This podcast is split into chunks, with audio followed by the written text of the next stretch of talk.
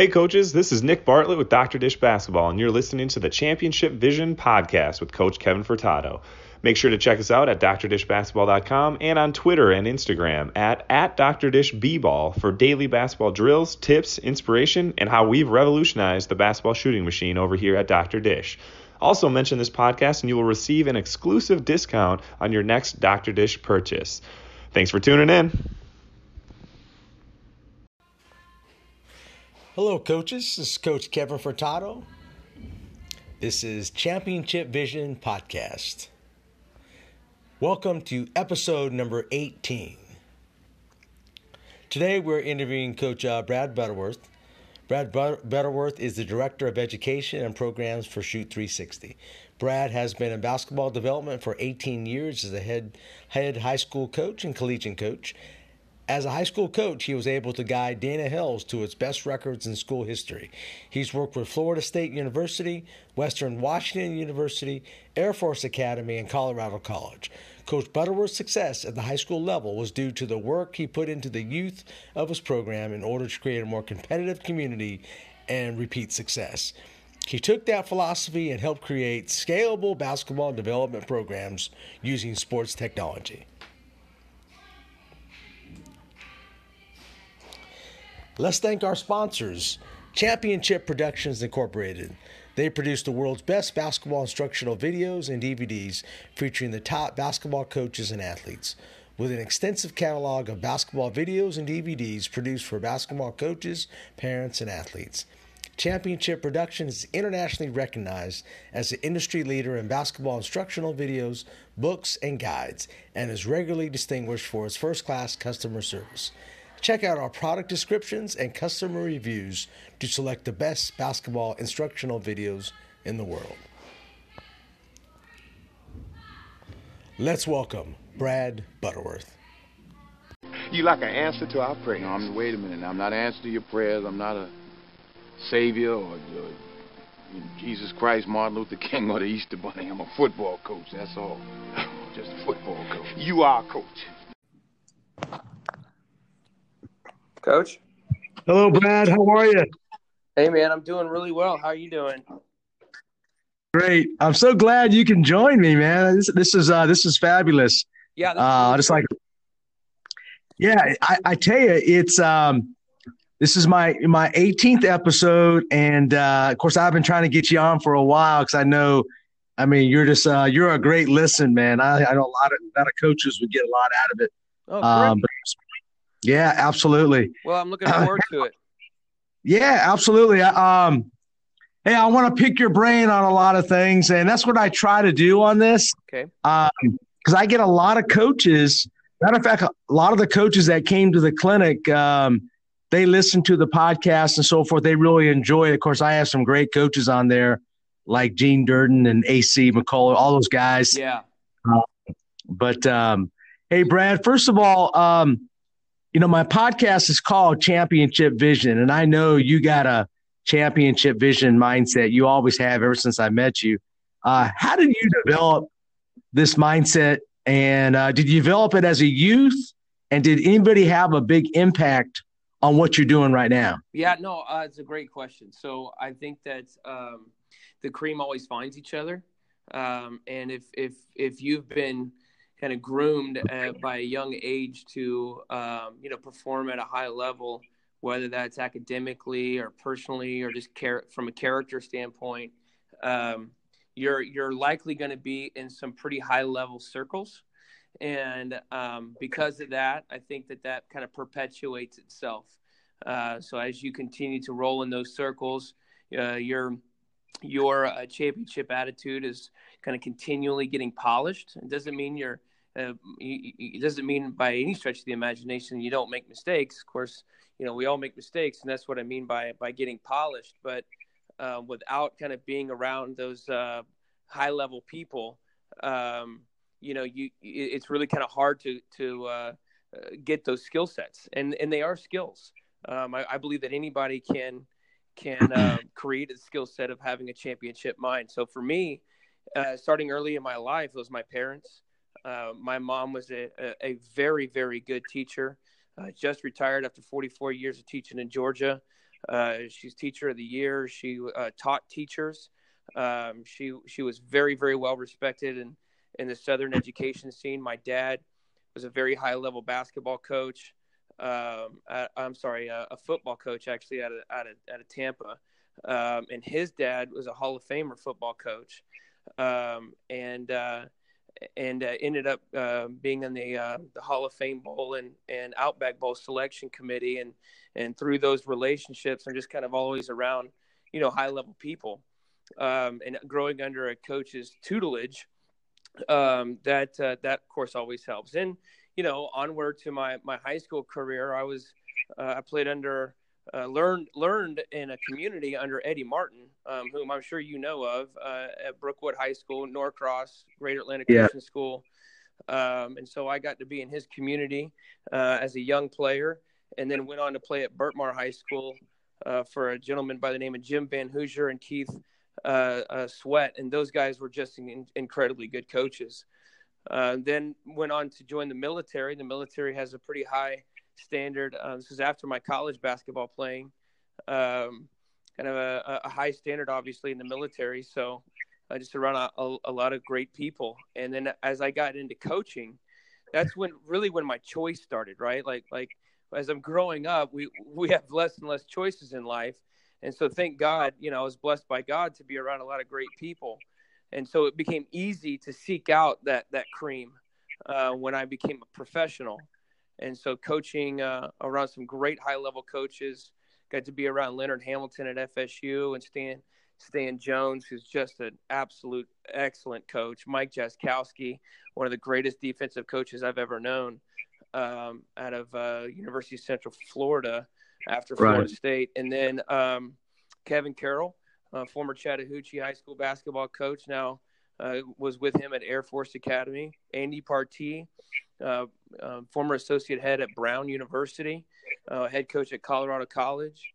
Uh, Brad Barbrick, Concordia University, Bart Valentine, Warner Pacific University. I mean, coach, these are some of the some of the greatest men men that I know of coaching uh, basketball today, and so having those guys a part of my life and as a part of my development um, has certainly been uh, very powerful for me. And it all kind of culminating to Craig Moody, the founder of Shoot 360, um, which was uh, which has been the the most challenging and um, professionally kind of a, a, the, the probably the most impactful professional development um, that I've ever gone through has been under Craig Moody's reign, who's a former college basketball coach and is now running shoot you know shoot 360 as an owner. So, um, really great people. I think it's just the, the, the people you're around. Like I said, the cream always finds each other. Yeah, absolutely. And I, I tell you, you, um, you've always amazed me though with, uh, you just have, I, well, I tell you, your strength is your, um, your teaching ability. I, th- I think you're a master teacher on that. And just from being around you for a short period of time, your how you do how you work with the with the youth. Uh, you got you got. I mean, it's unbelievable. Tell me about Coach Lynn West, because you know, as you know, you know Coach Lynn West and his wife Gail. I, I tell me a little bit about that relationship because Lynn and I were pretty close for a short period of time. He had a big impact on me. What do you remember about Coach West? Um, and just tell me tell me a few stories about about Lenny. Well, Coach, I'll be honest with you. I, I never really came across Coach West. It was my my my uh, biological father, my mom. They met at FSU together, and um, all got pretty much married right around the same same time uh, t- together. And so they they were at FSU from about sixty eight to seventy three ish um, uh, uh under Hugh Durham uh, when they went to the national title in 72 against UCLA. Um, the person who could tell you stories uh, about Coach West would be my mom. so, right, she she has uh, some great stories, especially from the Final Four that year and from the national championship. Um, she always talks about how much of a sweetheart the Durham family was and Coach West's family and actually got great stories about um, sitting with Coach Wooden's wife at the wife's luncheon and dinners and stuff like that. Um, yeah, but un- unfortunately, I never really uh, came across Coach West in any impactful way. I just basically watched his career from afar. Yes, and he had a big impact on, on, on me, and I I knew a lot of people didn't realize who he who's he been around. I mean, Coach Durham. I, I just think Coach Durham is probably the most underrated basketball No coach Absolutely. probably in the history. And I, I could be carrying that a little bit too far, maybe because I graduated from Georgia. I think that, but he had some great teams. Oh, he was yeah. so consistent. Um, And a good man. and and a, and a really good man. Um, matter of fact, I was trying to get him to come out to the the clinic. Or it's tough to get a lot of the older coaches, but I, I just think I've always had a lot of respect for Coach So Durham. Coach Durham, um, here, here's here's a funny story. So I moved back to Savannah, and um, and I'm I'm uh, working with Islands High School basketball, and that was kind of my first gig in Savannah. And uh, Yeah. and so I uh, get a call from one of the parents and said, you know, hey, listen, I know you know you, you just accepted the role and everything, but you, we got a, a group of freshmen that are going to be playing the summer league game. You might want to just come out and, and check them out and kind of see how they're how they are as a group together and um, they, they've been coached pretty well as a, as a youth group uh, and coming in. So these are going to be basically the future of islands high school. And so i went and checked them out and i sat next to this really nice lady and um, was watching a, uh, th- this group and they were just all real fine basketball players. This one kid though was really technically sound. Uh, really good shooter um, good, uh, decent long defender, very good making decisions. And I, I was uh, sitting next to this mother, and I said, "Could you tell me which one that is?" And uh, she goes, "Yes, that's my son, um, actually, and his uh, his name is Hugh."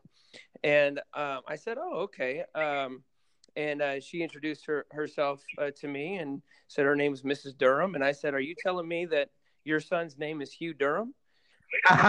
and uh, she said, uh, "Yeah." She goes, um, "Actually, that's he's named after my father-in-law." I said, "Are you telling me that your son, that your father-in-law is Hugh Durham, former coach at Georgia and FSU, and I believe you spent some time at Jacksonville?" And uh, he goes, "Oh yeah, that's that, that's my father-in-law." And I said, "Well, son of a gun, you know, my dad uh, coached alongside uh, for Hugh Durham back in the early '70s uh, when they went to the national title." Um, his name's Chris Butterworth, and uh, my and then and then in rolls in uh, Hugh's son, uh, Jim, and who, Yeah. who is the local district attorney down there in Savannah. And I called my mom immediately, and I said, "You're not going to guess who I'm sitting by." I said, "I'm sitting by old Jim Durham." And he goes, "Oh, oh, Jimmy, you're sitting by Jimmy Durham. I remember him when he was about the size of my knee, dribbling around that basketball gym." And he, uh, uh, so, so long story short, those kids that were coming into Islands High School were the best group of kids to come in because they had been coached by Jim Durham, who of course was coached really by his dad, even though he played at Princeton. And for Pete Carril, who's a fantastic coach, of course, I, I, I'm a huge Pete Carril fan. Um, sure. you know, really kind of just grew up under his the tutelage of his of his dad, and of course, uh, Coach Durham would come in every once in a while and work with those boys. But just a, a, a, it just shows you how small the basketball community is. I ended up working with, you know, as as, um, as luck would have it, uh, and God has amazing plans. Uh, my my dad worked for Hugh Durham, and I ended up coaching his grandkid. Yeah, that is a small world, isn't it? It It's funny how people are interconnected a lot of times, oh yeah. just in the strangest ways. I mean, it's amazing in the coaching profession, don't you think? Well, and the and the basketball one especially because there are so few coaches, right? I mean, you go to a uh, a, uh, a a football program and there's 27 coaches on the sideline, and so it's quite a big world. But there's only a few trees from which those those coaches come from. But in the basketball world, you know, you're only talking about two or three assistants per program, um, and so uh, I think that the way in which our industry operates, it, it it creates for a lot of great relationships. Whether you're going in through the NABC, um, or whether you're a part of your local coaches association or your state's uh, coaches association.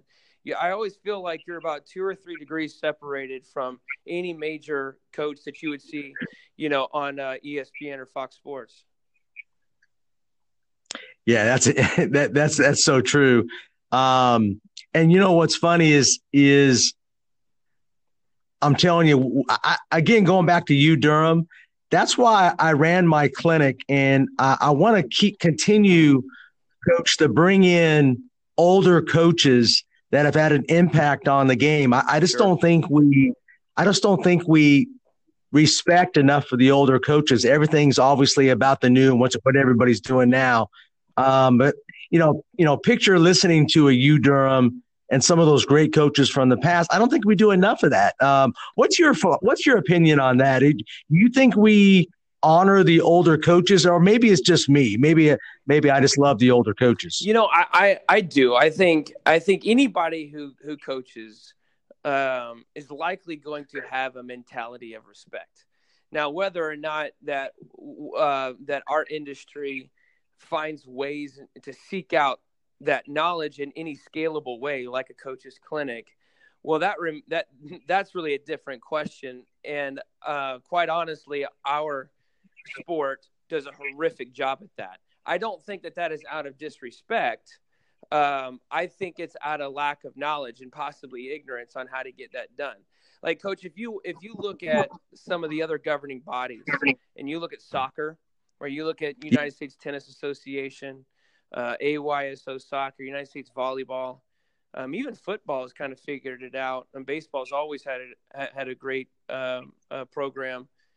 But those those other sports, coach, they do a great job of of scaling out their expectations, their curriculum, their um, culture, the values, things like that. And so I think our sport, we're so fragmented that there's right. a bunch of pirates out on the open sea just kind of duking it out.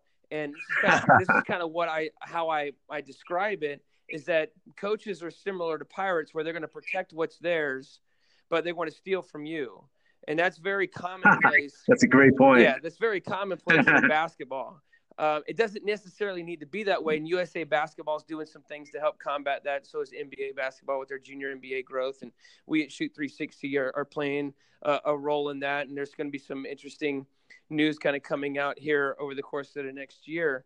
And so I'm hoping that it gets uh, less and less fragmented. But right now we have a fragmented problem, um, so that we can access the real power of what these older coaches um, their their their knowledge base. What the other thing that that I think is is the issue here is the NCAA, and um, I think that that is you know everybody talks about the NCAA and and they're obviously on the on the mouth of of every coach out there. Um, but depending upon what the restrictions are, you know, these college coaches are just so bound by what right. um, by, by, what they're allowed to do. Um, that really, quite honestly, if if they were kind of unchained a little bit and could share some of their knowledge, like if you take Coach McKillop from Davidson, how how how great would that clinic be? You know, um, where where you're watching how he's able to produce winning program after winning program by just simply going to get the players that fit his system the best and then developing from within. Or how about Coach LaVall, you know, at, at Butler University, who still recruits under the Brad uh, uh, the uh, Brad Stevens system, uh, which is the Butler way. But yet in the in the Big East, they're up there with the top dogs like Villanova. Villanova's another one. Coach Wright, you know, of uh, what he's able to do. Coach Bennett and changing kind of the the whole landscape of the ACC on how on how you can win in the ACC. Um, but these guys are restricted and bound by a lot of regulations. So I think that um, once those guys, you know, are able to actually come and share with us in, in any unregulatory fashion, um, or at least in an appropriate way, it's going to be really tough. But I think what you might be asking though is is maybe some of the retired coaches. Um, there ain't an, there ain't a, a retired coach that I know of that wouldn't want to come and share. I know Coach Durham would love to. I know Coach Valentine would love to. Uh, you know, there's a lot of great coaches out there. I just think it's really just about organization, coach, and becoming less fragmented as an industry. That's a great point. I mean, I'm, I'm here writing notes. I love that. I heard something on a podcast the other day, and, and you would know more than I would. They say college coaches, on average, spend about maybe 10% on improving themselves, where most of it's on recruiting. Sure. Um, uh, which is to me, I couldn't believe these guys are are not really becoming better at the college level. What what do you think about that? Well, there's no question that the college coach is is really kind of geared around the recruitment. I think though that you're when you talk about the average coaches, you know, we sometimes you know those averages are throwing out the the people who are really perfecting their craft. You know, I mean, right. I so I just got to spend some time with IUPUI's coaching staff yesterday, um, and I, I can tell you the the the environment that I saw in there. That while we spent a lot of time talking about the certain type of player he recruits, um, if, if from from the reflection of what I saw in there, that guy definitely works on his craft.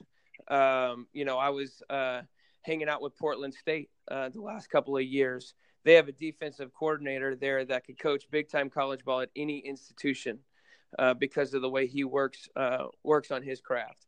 Uh, but I think I do think you're right. I think that I think really what that that stat kind of uh, communicates is how important recruiting is to college basketball and that's really what it uh, college basketball is a business and you have to go and find the, the best people possible and if you want to run the best business possible and that's okay uh, but i'm uh, what what i'm sick of is the ncaa uh, uh, telling us that they're just basically an education uh, center when in fact they're a multi-billion dollar you know company so yeah so it's it's not you know it, it's tough when you work for a company like the ncaa you better be a recruiter because that's the only way you're going to uh, uh, be successful in that institution is to go be a recruiter.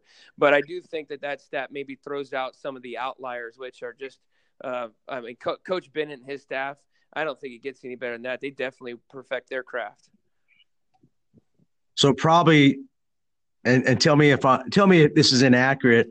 I I think some of the best coaches are high school Division three, NAIA, where these guys, I think there's probably a lot of great coaches that can probably move on to the next level and they stay at the lower levels because they can have an impact and they can teach kids, right? Yeah. I mean, look, the best coaches in the world are at the high school level in America, uh, but period. Uh, I, I, have been around too many high schools uh, to think anything otherwise. Look, the reason why, you know, a college coach is where he is is because number one, he's um, he's probably worked on his craft a little bit. He's a very good recruiter because of, of the um, people he's been able to be around, and and because he's been able to nurture his database uh, pretty solidly.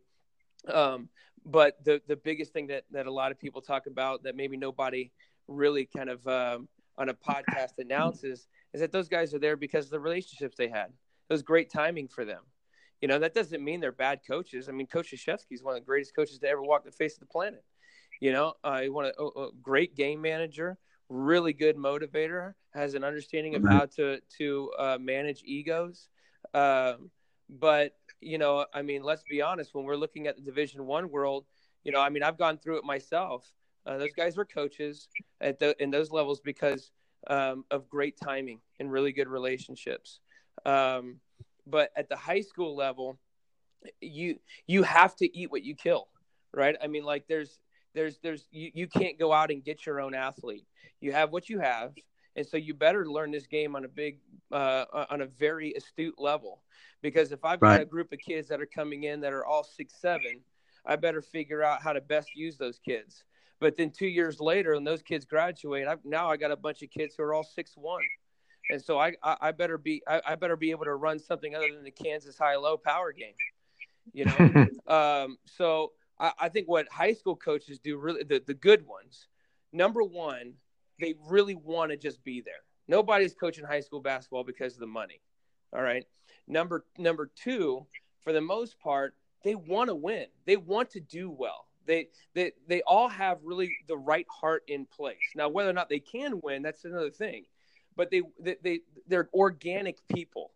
Uh, and you don't see that in other facets of this particular industry. High school basketball really is the most organic um, uh, place, I think, in our industry space.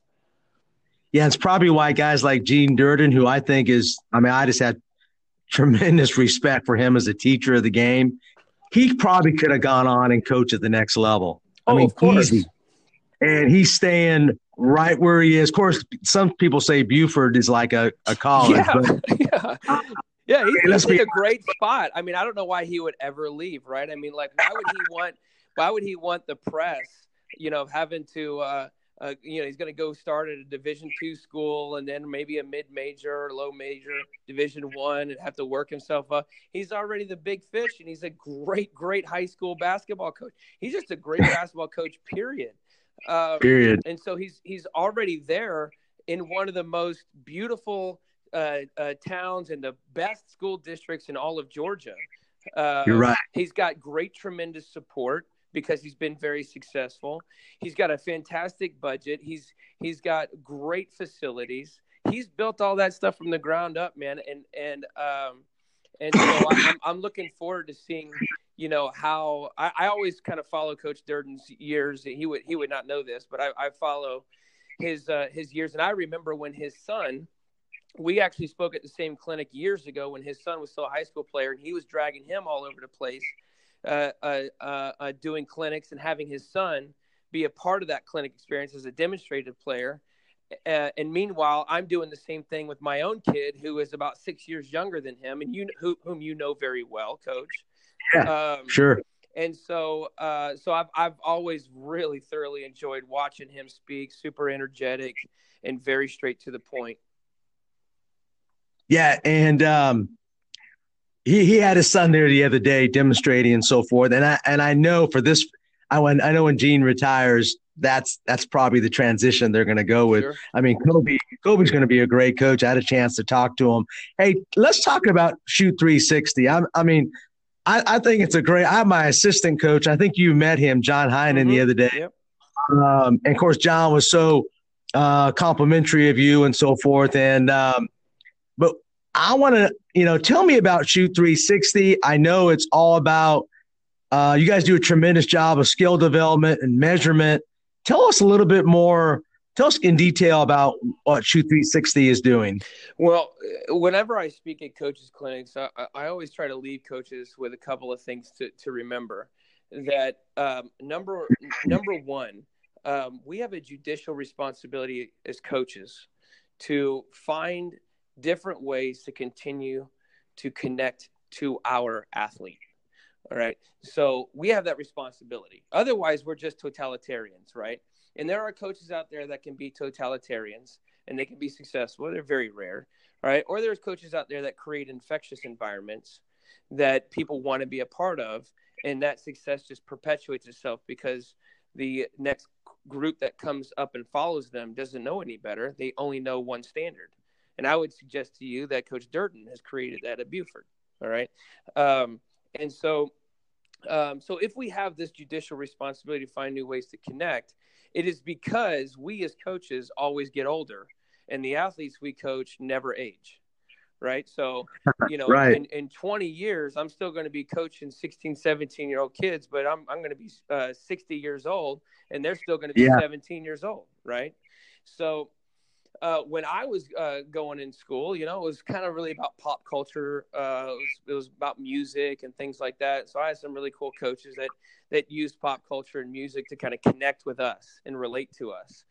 Uh, when my dad was playing, you know, it was really just kind of about that hard work, blue collar. You know, my my my uh, my, you know, his dad probably. You know, I'm just I'm saying generationally, their parents, you know, either fought in the war or um, started their own business from the ground level up and just really put their nose to the grindstone and things like that. Um, and so that kind of trickled down to their kids. Uh, but somewhere around the 70s and 80s, especially in the 80s, it was really more about white collar um, and just kind of, you know, business environment and things like that. And still really good work ethic, but just different. So uh, right now, we have an athletic base uh, or a base of, of athletes uh, that care about technology. Um, that's, right. that, that's how they're connecting to the world. That's how they're connecting to each other. And there's some good things about that, and there's some bad things about that. But if if what I did was uh, basically discount that, then I would be um, uh, throwing away a necessary tool for me to connect to my particular next crop of athlete. So that's what's so unique about Shoot 360 is that it honors the past of what it means to be a high level coach and an educator of this sport, but it uses technology to bridge what I know as a coach and what the athlete needs to experience. So that in a nutshell is really what Shoot 360 is about. It's about using technology in an engaging way, but also a development relevant way. Um, so many times this technology being being basically gimmicked uh, to to to um, I don't know to to basically becoming a more of like a just a gimmick video game. At Shoot 360, you know, we are a bunch of coaches that are trying to find engaging ways to uh, spur development in a very relevant way. So I'll give you an example. So in our facility, kids can come in and they can engage with our technology that not only gets them to shoot the ball correctly, okay, but they can make instant uh, modifications to their jump shot or their form um, because they're getting that instant objective material. But all the while, they're also getting a coach, which is that human touch, that is also getting them to understand the technology so that they continually kind of make these adjustments to their skill sets. But not only that, it goes deeper than that. So if I'm a basketball coach at, say, uh, Brookwood High School, all right, or Lake Oconee Academy, and I'm running, let's say, I don't know, for the just the, the sake of, of argument, flex offense. And I had a place where I could send my kids where they could go work off a da- off that that down screen on the flex offense to hit that jumper. And sure. then all of a sudden their workouts are becoming way higher quality and much more relevant to the offensive action that they're going to be running in high school. And that's what really kind of gives us a lot of value is that in a scalable way, you know, what I mean by that is just uh, with, with thousands and thousands of kids, we can learn about either A, what that kid needs just as a form shot, or B, hey, this kid's in high school. He's going to be running the dribble drive, so he's going to get a little, uh, a lot of kickouts. So that's the kind of action he needs to be working on. All of a sudden, we're able to increase percentages in a major way and literally put more points on the board for the next season for that coach. And we've we've been able to chart this. We've been able to see how much improvement the high school season's been able to make because of the members in our own facility. So you're, uh, it sounds like you're connecting with their coaching staffs of these kids. Is that right? That, or, or is, there, that, is there a connection there? Uh, absolutely. Um, you know, one thing we want people to know is that Shoot 360 is no gimmick. We are we we are a technology company founded by coaches, run by coaches, and facilitated by coaches. And we don't have all the answers. So we're always looking to collaborate with other coaches. And that's really kind of what your question was about next, you know, a, a little while ago was, you know, are we being collaborative enough in this industry? Um, and I would tell you that uh, from an organized standpoint, no, but coaches are willing to collaborate. So what we do is we we uh, not only do we work with that youth player that's just starting to learn how to shoot the basketball and shooting the basketball correctly, but a big part of our job is to go and collaborate with the real educators of sport, and I'm talking about the high school coaches. And so, um, so we go out, we meet with them, we try to we, we try to uh, get our, our head around what kind of offense they're running, what kind of defense they're running. And so when we see their uh, kids coming into our facility, we know okay, that kid's a Zionsville High School kid. Um, they're they're running um, you know kind of the Virginia blockers and movers. We know uh, we know exactly how to set this kid's workout up, and we can basically um, uh, mirror their offensive action in their own workouts. And that takes a village, right? That takes that takes us being willing to go out and collaborate with coaches. That takes coaches being willing to share what what they want their kids to work on, and that takes the player uh, willing to work hard on um, uh, in their own workouts. You know what's funny? You're going to laugh at me. I, I still have my 94Fifty ball that I trained my players nice. I knew you would laugh. Nice. I knew that. Um, but, you know, and I know there's other. Tell me about, okay, I can't get to a shoot 360, and, and it's only in certain states. Um, what do you recommend for the technology that's out there for coaches who, who absolutely love what you're saying and want to get some analytics in, in their program well, on training? So I would say that um, our technology is very proprietary, um, and so we we have a lot of patents in the marketplace, and and we are growing. So the first thing I would tell you that is that we're growing. One one of the jobs that I have Uh, they moved me from a corporate's backyard. Basically, I was working at a corporate in Vancouver, Washington, um, and they placed me at Indianapolis uh, to basically expand eastward. Uh, so we're we're looking at market areas like Dallas, Chicago, Nashville, Atlanta, uh, Charlotte, and Orlando. Um, so I would say to those coaches, hey, hang on for for a bit, and we're going to be in your market area for sure soon. But outside of that, um, mo- most coaches know about Noah, and we we we utilize Noah in our facility. That's a big part of our technology in here, but we use it in a very very um, very specific way. So if you could think about, basically, it's like our our members are basically engaging with Noah in a much more engaging way. So like almost like a video game. However, that that being said, I think Noah is the greatest technology in the marketplace right now. But it takes a very um, open mind and a creative mind to use that to the best of your ability. So if you're gonna if, if you're gonna go get Noah, then um, uh, I, that's a pretty good expense. I would say call us up at Shoot 360 and and let us help you uh, utilize Noah to the best of your ability, uh, so that so that you're getting the most out of it. Yeah, I know a lot of schools have it. I know they're they're in a lot of clinics. Tell me about Brad. Um, analytics is the way everything's going yep. in basketball, right? Yep. Uh, shoot 360, shot tracker, I, I guess Hudl, crossover, mm-hmm. energy, uh, everything's analytics, right? Yep. Um, I'm going to ask you a controversial question because uh, I know a lot of your data is objective. I kind of still believe in the subjective eye test to evaluate players. Can you use both?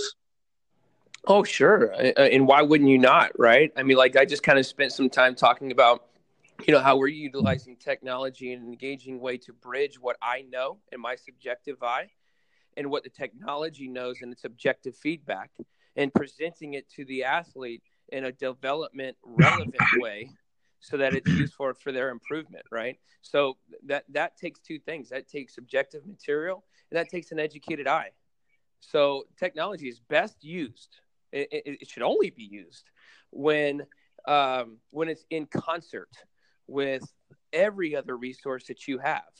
The minute you start only using uh, technology or analytics uh, the minute you you know the, then you're not then all of a sudden you're going to go down a toilet bowl of data because you don't know how to use that data or why is that data re- relevant to my win or loss or my development things like that.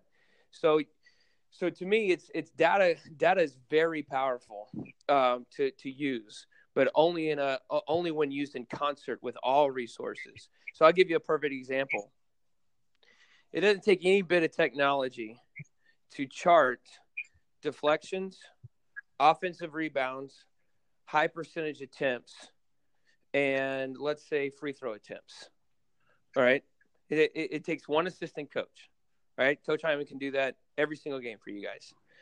Sure. But even though that doesn't take any any data, or I'm sorry, any technology, that's still basketball analytics. Now I don't care if I ever watched a game uh, uh, let's say one game that you guys were taking that data on, and all I saw were those four stat points, I guarantee you, I could tell you how the story of that game went. I could tell you that if you guys had twice as many offensive rebounds as your opponent, um, if you uh, that that basically you guys are attacking the offensive glass, right? I can also probably bet you're attacking the offensive the, the the paint you're probably requiring help side defense to come over. And and when the shot goes up, now all of a sudden there's no there's no offensive re, uh, or I'm sorry defensive rebounder there, so that leaves one offensive rebounder open. So that probably means you guys are attacking the paint, requiring a, a, a help side. Can we agree on that? Yes, absolutely. Okay, so if if I have twice as many high percentage attempts because that was one of the other stats we were, we were talking about, right? So we had four high percentage attempts, offensive rebounds, deflections, and free throw attempts. So if you had twice as many high percentage attempts, I can tell you that that you are setting the tone at attacking the paint rather than the other the other team is probably either a settling for first available shots or you guys are just doing a stud job at forcing jump shots over closeouts. All right. If you got free throw attempts, let's say you got twice as many free throw attempts, then you're putting referees in situations to make calls because obviously that works in concert with your high percentage attempts. So you're attacking the basket. You're the one setting the tone, not the other team. Deflections. Defensively, you guys are setting tones if you have twice as many. Now, it doesn't take a, any bit of technology to do that, but that shows you the power of what analytics can provide you. Now, now just with those four stats alone, you can basically tell it, you can use that to tell any story, you, uh, or you can use that to prove to your team what the story of the game was, and then write your own practice planning. Now, if but but if that's all I used, then I really wouldn't be uh, utilizing all the resources necessary to create all the skill sets for my for my players. So I use those four stats, which is kind of like just my human eye. I'm charting my my my guy. I could see that hey, this guy's not able to attack his defender because he's got bad poor footwork. He's not locking him in jail. But man, if I use synergy and I can chart like how many um, offensive rebounds this one guy gets, then I might be able to put him in a little bit more of a scenario of uh, of um, th- that are advantageous to us. If I'm able to chart, you know, with with Hudl, um, how many times I can come off that down screen and getting open looks, um, or I might not be getting open looks off of my down screen, then maybe my screening uh, pra- practice uh, plan is off a bit.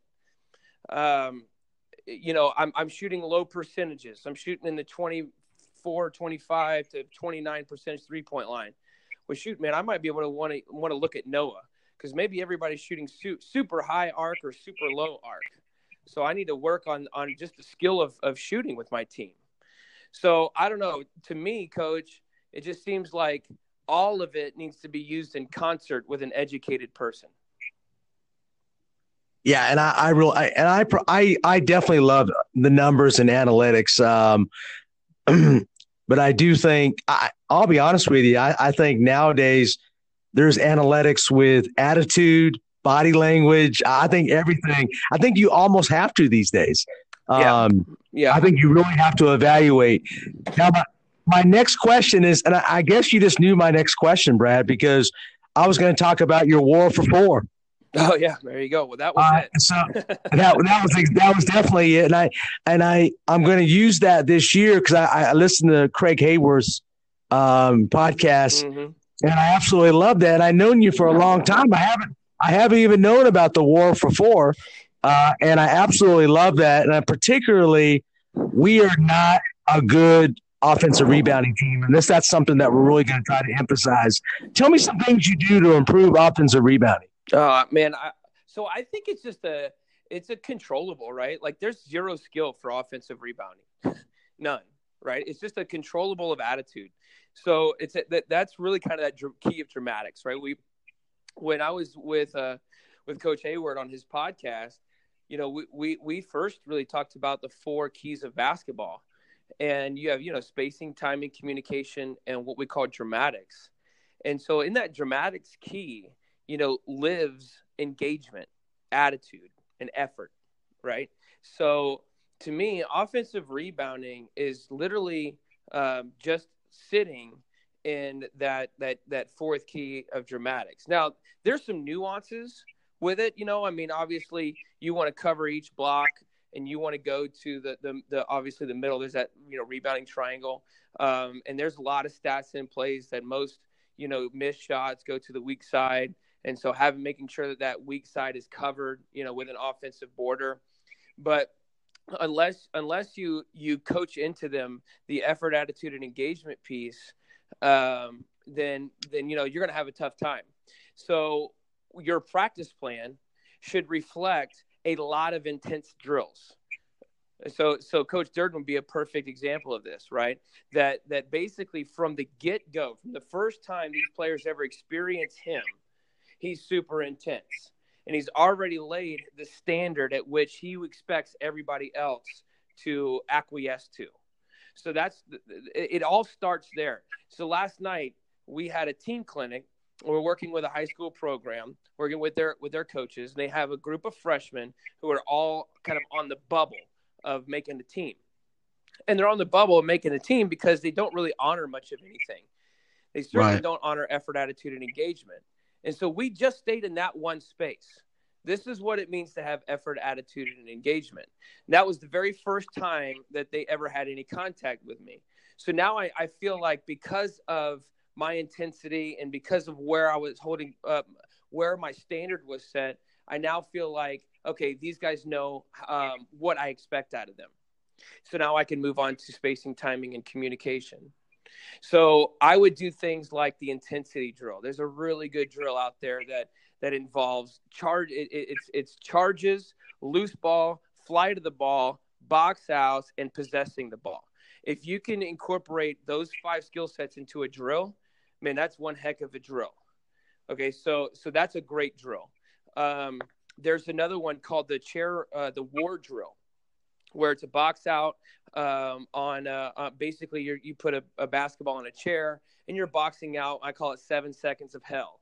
And you got to right. box out for seven seconds, and then if you do that, you get rewarded with the ball, and it's one on one. And if the if the other person gets the ball, then they immediately go and it's one on one. But just kind of setting the tone, like this is how much you have to fight. This is how much you have to be engaged all the time. There's never any plays off, and you've always got to get to the next play. There's another really good drill, circle the wagon. It's it's just it's nothing but an effort and engagement drill. You know, where where you got about three or four girls who are circling you, they're running around you, and you just chuck up a missed shot, and they just got to go fight for it, um, and they have to get the ball back to you before turning the ball over.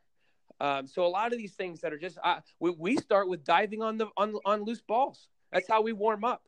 You got to learn yeah. how to dive correctly on the floor. Um, so hey, look, this is this is what I expect you to do. You need to dive for a ball, and this is how you dive for a ball. Um, so so the original question was, you know, we're a terrible offensive rebounding team. You know, how, how do we get more out of that? Well, chart it.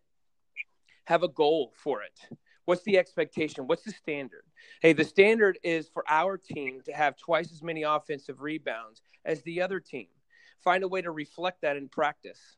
So split them up in three on three and four on four and five on five and chart offensive boards. If it means sure. a lot to you, then it'll mean a lot to them. But it only means a lot to you. Uh, it, it, it only proves to them that it means a lot to you when and if and how much you talk about it.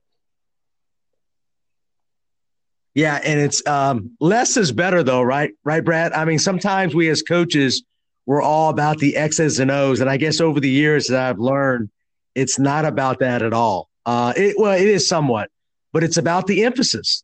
Mm, mm-hmm. Yes, no, I, I, absolutely. I don't know what what less is better means. Um, what we, if you're talking about what what do you mean by less is better?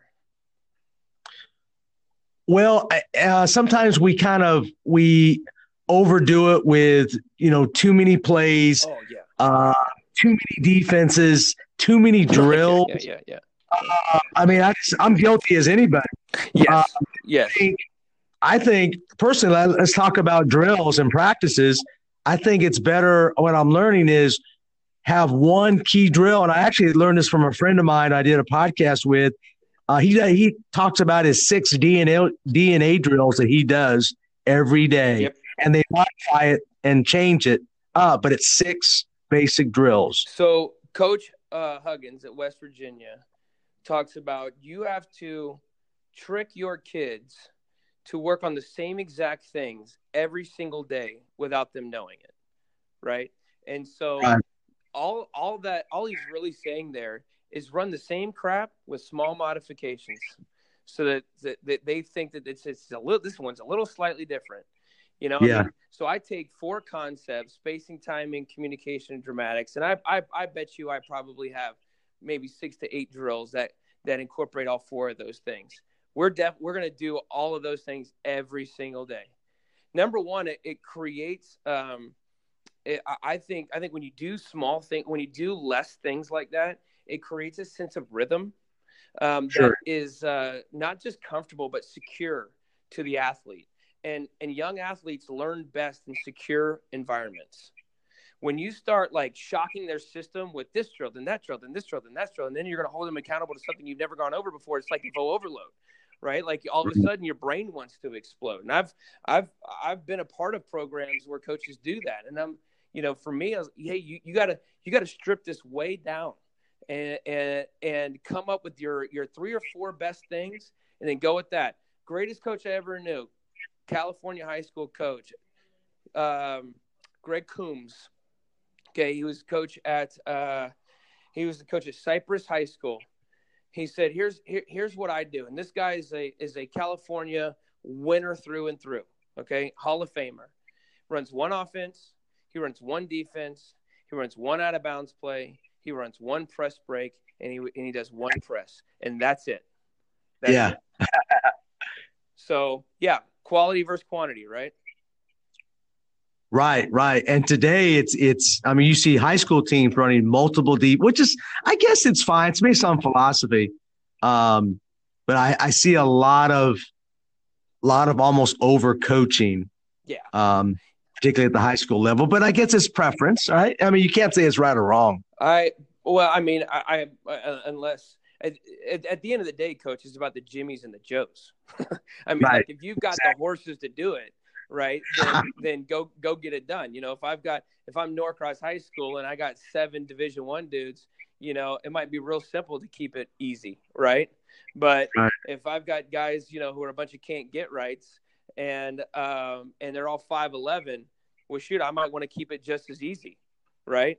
Um but uh, to, to me people start convoluting the environment um, and it's almost like they want to prove they can coach when they sure. when they get super complicated.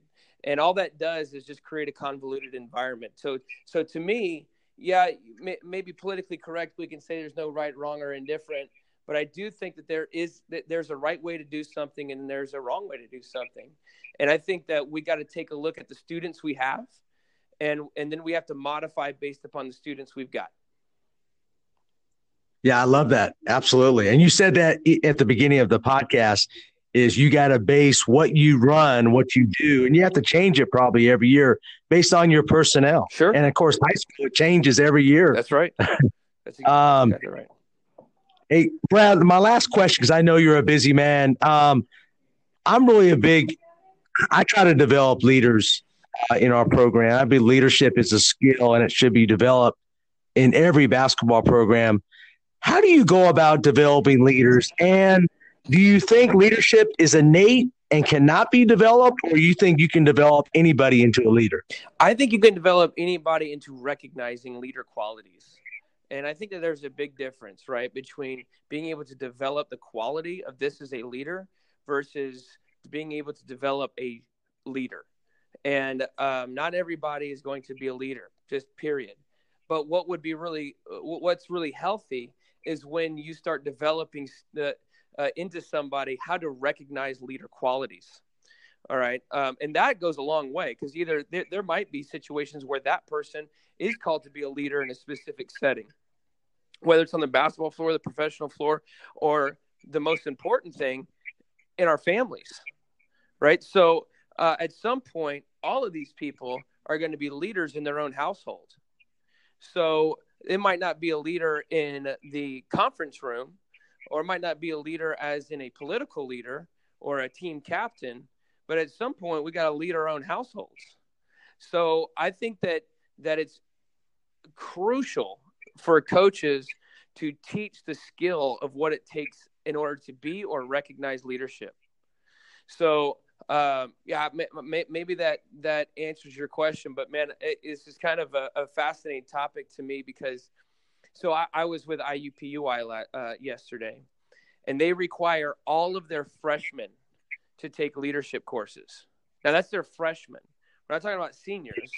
We're talking about freshmen, right? So so they're all of their freshmen are going to take leadership courses. Now, why do you think that is? Because probably because they're hoping someday they're going to be seniors.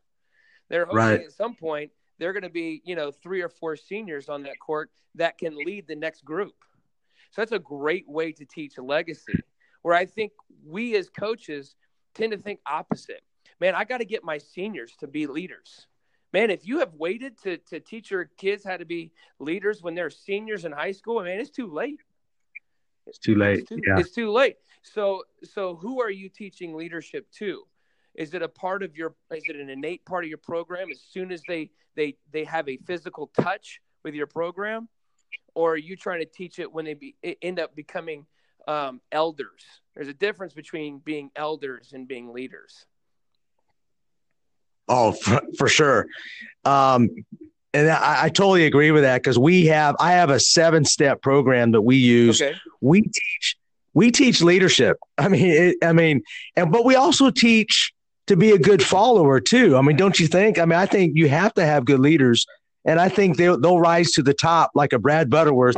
Uh, but I also think like sometimes even a, a good leader has to be a good follower. I don't know if that makes sense. No, of course it does, right? I mean, so so uh, because to me the greatest the greatest attribute or characteristic that a leader has is humility, right? So, yes, so absolutely. I, I, think that uh, in order to be a great leader, you have to be humble, um, and that and that person who has that level of humility can allow for um, uh, for other people to step in and lead when appropriate, but then has the self confidence and skill to step up when necessary. Um, great leaders to me um, show humility by because they're lifelong learners. Now that's hard to teach, right? It's hard to teach people to be lifelong learners, but typically I think that that is a characteristic that that leaders have is there just a bit i want to learn this show me this I, hey can you spend time with me on this i want to i want to know this i want to break this down can you sit with me and film I, I want to know how to manage payroll. Can you show me how it is to, to, to create a scalable product? I mean, those are the types of people that are going to become the next generation um, of leaders, and it takes humility to do that.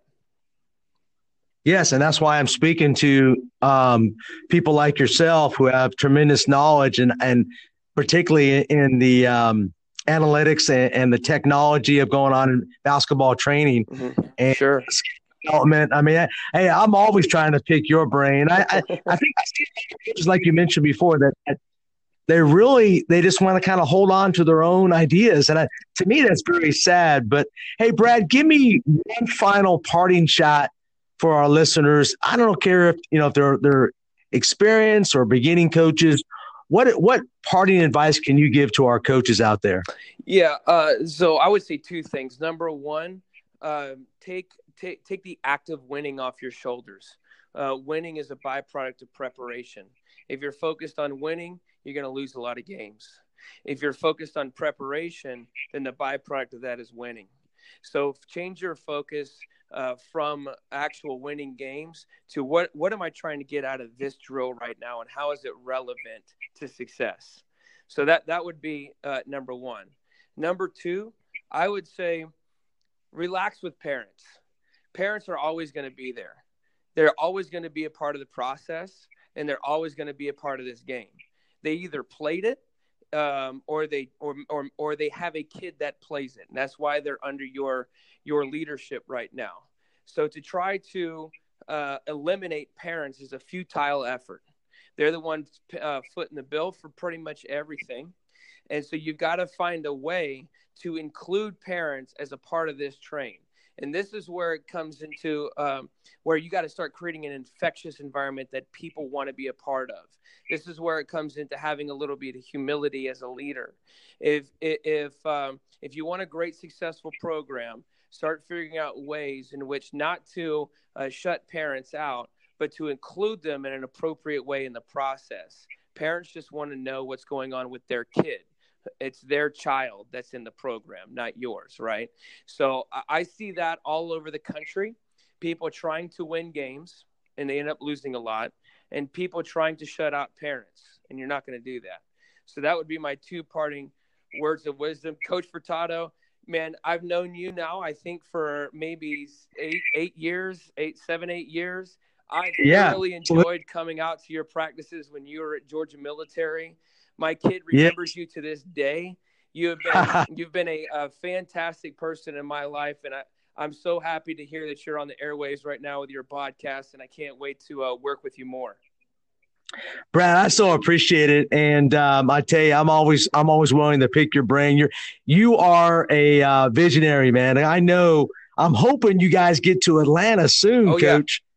Oh yeah, and uh, I got to get home, Coach. This, this, is, this is my ticket home, baby. So that's right. That's right.